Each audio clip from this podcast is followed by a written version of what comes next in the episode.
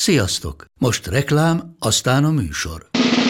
A műsor, valamint az élményekkel teli utazások, személyre szabott ajánlatok és állandó kedvezmények támogatója a Molmove hűségprogram. Nyisd meg a Molmove appot, a profilodba belépve add meg a Pogi promóciós kódot, és tankolj Molevo és Evo Plus üzemanyagjainkból 15 forint per liter kedvezménnyel. Ne feledd, a Pogi promókóddal most még jobban megéri Molmove tagnak lenni. Vége a reklámnak, jön a műsor.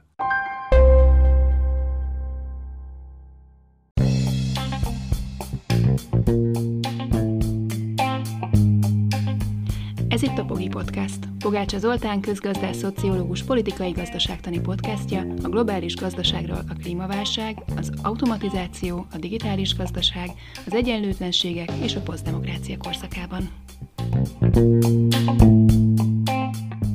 Kijöttek a friss népszámlálás legelső kivonatos adatai, amiből legmegdöbbentőbb trendként az rajzolódik ki, hogy a magyar vidék elnéptelenedik, az emberek pedig a Budapest környéki agglomerációba költöznek. Ha ez a folyamat még pár évtizedig folytatódik, akkor Magyarország globális szintről nézve gyakorlatilag egy leendő, nagyon nagy Budapesttel válik egyelővé, amire már ma is vannak jelek.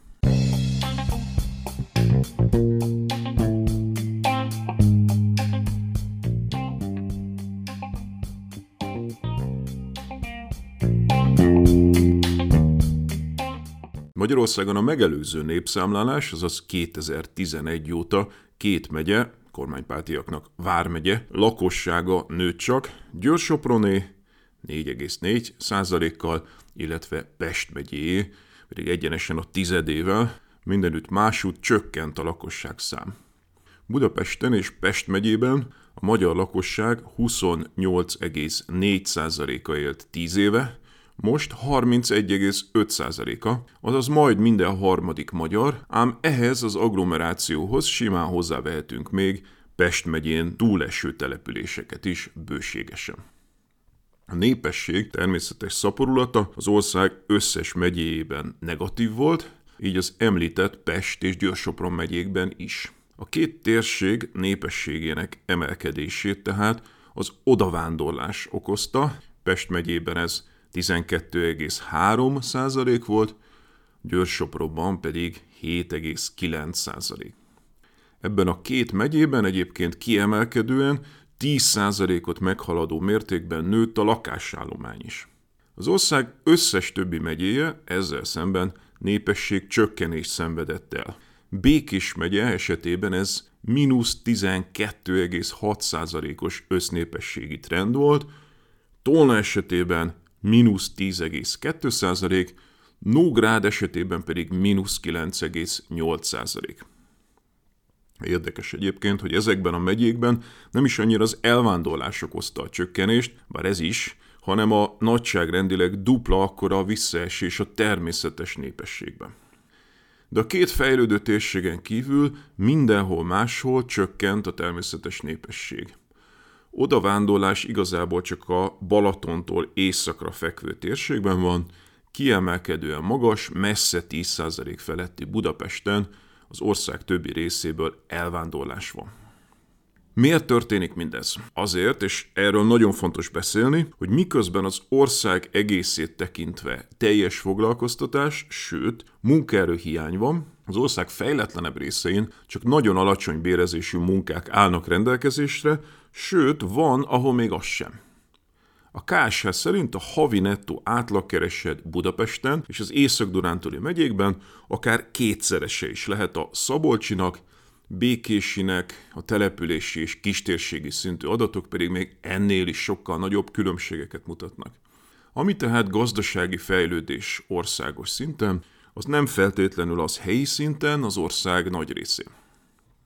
Budapest körül folyik egyfajta intenzív szuburbanizáció, miközben maga a főváros nem nő, a pesti belváros pedig kifejezetten lepusztul, gondoljunk itt a Rákóczi út nagykörút térségére. A lakásárak viszont magasak, ezért sokan az agglomerációból ingáznak. Győr-Sopron megyében van bőven munkahely, okozza ezt egyrészt a győri Audi, másrészt Ausztria közelsége. Nagyon érdekes eset Sopron, a rendszerváltáskori 55 ezeres kisvárosból 62 ezeres nagyváros lett, plusz kialakult egy jelentős agglomeráció. Helyiek szerint valójában akár 80-90 ezres is lehet a tényleges népesség, ha a bejelentés nélkül itt alvó Ausztriában dolgozó ingázókat is beleszámoljuk, akik viszont használják a város infrastruktúráját hétvégente.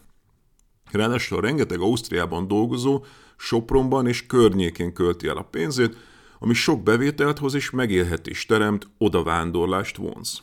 Szombathely ugyanebben az időszakban 86 ezerről 78 ezerre csökkent, mi alatt a korábban a vasfüggöny miatt elzárt Sopron növekedett. Sopron egyébként már Veszprémet is megelőzte népességben.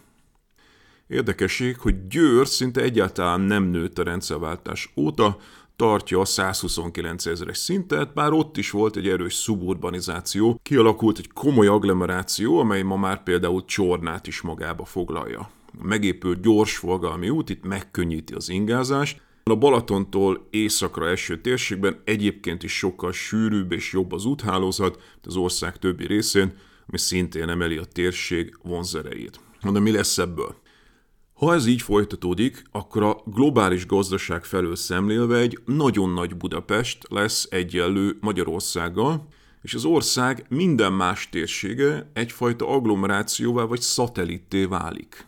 Az autópályák kiépülésével ez már ma is valamennyire így van, hiszen minden jelentős funkció Budapesten van, és bárhonnan max. két óra alatt fel lehet érni, azaz még aznap vissza lehet utazni, illetve Budapestről is bárhova le lehet ruccanni, majd vissza, nem kell ott aludni. Egyetlen próbálkozás volt a közhivatalok decentralizálására, amikor egy időre az Alkotmánybíróság Esztergomba költözött, ám miután annak szinte mind Budapesten élő tagjai ténylegesen, rendszeresen Budapesten üléseztek, egy idő után ez az intézmény is szép csöndben visszaköltözött Budapestre. Az agglomerációval együtt ma már körülbelül minden harmadik magyar, tehát Budapesten és térségében él, és ez a folyamat egyre csak folytatódik. Hasonló vízfej csak Görögországban van, az Európai Unióban, Magyarországon kívül, ahol a 3 millió feletti Atén dominál egy hasonló méretű országot, ám ha a teljes Atén körüli Attika félsziget szuburbanizációs térségét figyelembe vesszük, van ez 4,5 millió is.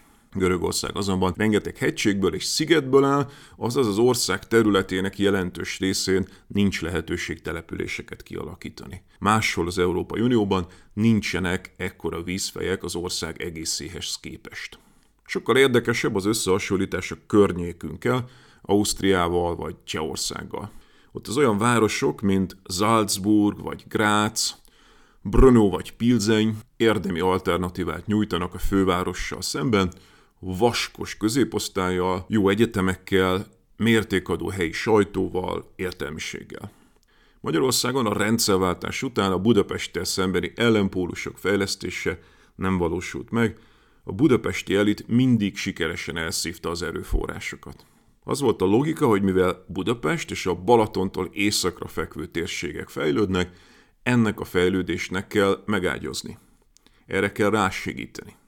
Ez viszont tovább erősítette a már gazdagabb térségek további előnyhöz jutását, illetve a fejletlenebb térségek elsorvadását, Budapesten kívül a magyar nagyvárosok európai vagy világszinten nem jelentősek. Érdekes egy pillantást vetni a népsűrűségi adatokra is, még Budapesten az 1 négyzetkilométerre jutó lakosság 3204 fő, addig az országos átlag mindösszesen 103 fő, és ebben már benne van ugye Budapest is. Összehasonlításul az Unióban a parányi Málta kivételével a legmagasabb népsűrűségi ország Hollandia 421 fő per négyzetkilométeres mutatóval, míg Finnországban mindösszesen 16-an laknak ugyanekkor a területen. Fejlesszük-e még Budapestet? További probléma, hogy mi történik akkor, ha a folyamatokat lekövetve továbbra is Budapestet fejlesztjük.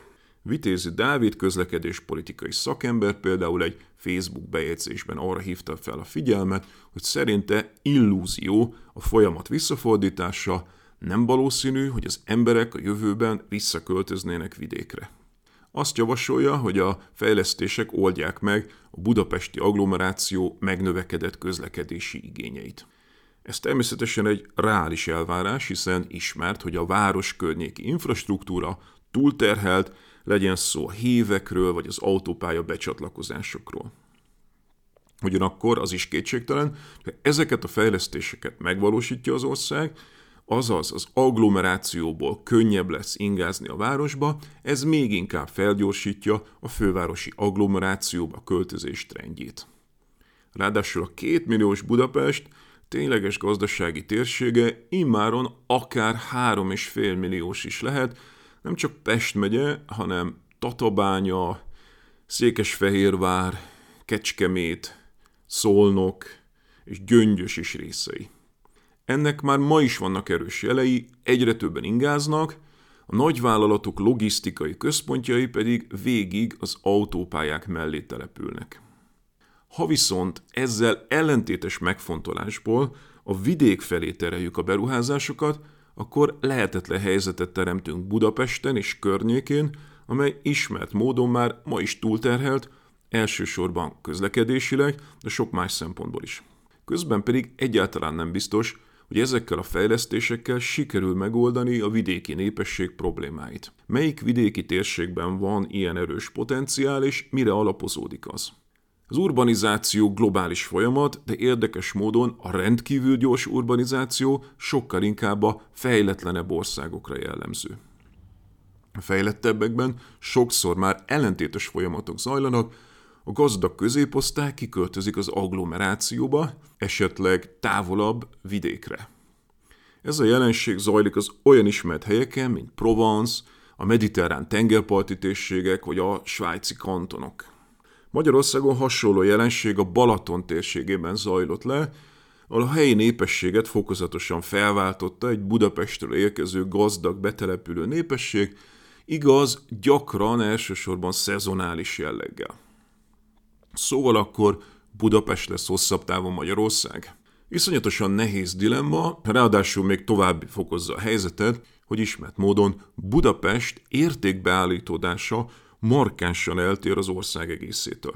A Policy Solutions rendszeresen ismétlődő értékkutatásai szerint a főváros kulturális értelemben nyitottabb, gazdasági értelemben pedig újraelosztás pártibb, mint az ország többi része. A megosztottság elég markáns. Ráadásul az utóbbi években ezek a tendenciák még fokozódtak is, azaz a vidékről Budapestre költözők nem tették jobboldalibbá Budapestet, sokkal valószínűbb, hogy Budapest tette liberálisabbá és baloldalibbá őket.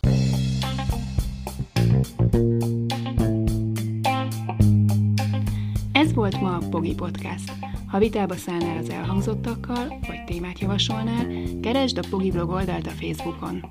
Ha támogatnád a podcastot, azt a www.patreon.com per Pogi Podcast oldalon teheted meg. Köszönjük! Ha más podcastekre is kíváncsi vagy, hallgassd meg a Béton műsor ajánlóját. El tudod képzelni, hogy a podcastet, amit éppen most hallgattál, fél év múlva már a mesterséges intelligencia generálja? Mi sem. De ha érdekel, eljötte már a gépek lázadása. Hallgass bele az Embertelen podcastbe. Orsós Lajos vagyok, a műsor házigazdája. Egyelőre még élőben. Egyelőre. Fedezzük fel együtt, hogyan ismerkedik, randizik, mesél és vitatkozik Betty és Péter, két teljesen mesterséges intelligencia. Lajos, a podcast címét mond még egyszer, Léci. Oké. Okay. Embertelen podcast. Ez a műsor a Béton közösség tagja.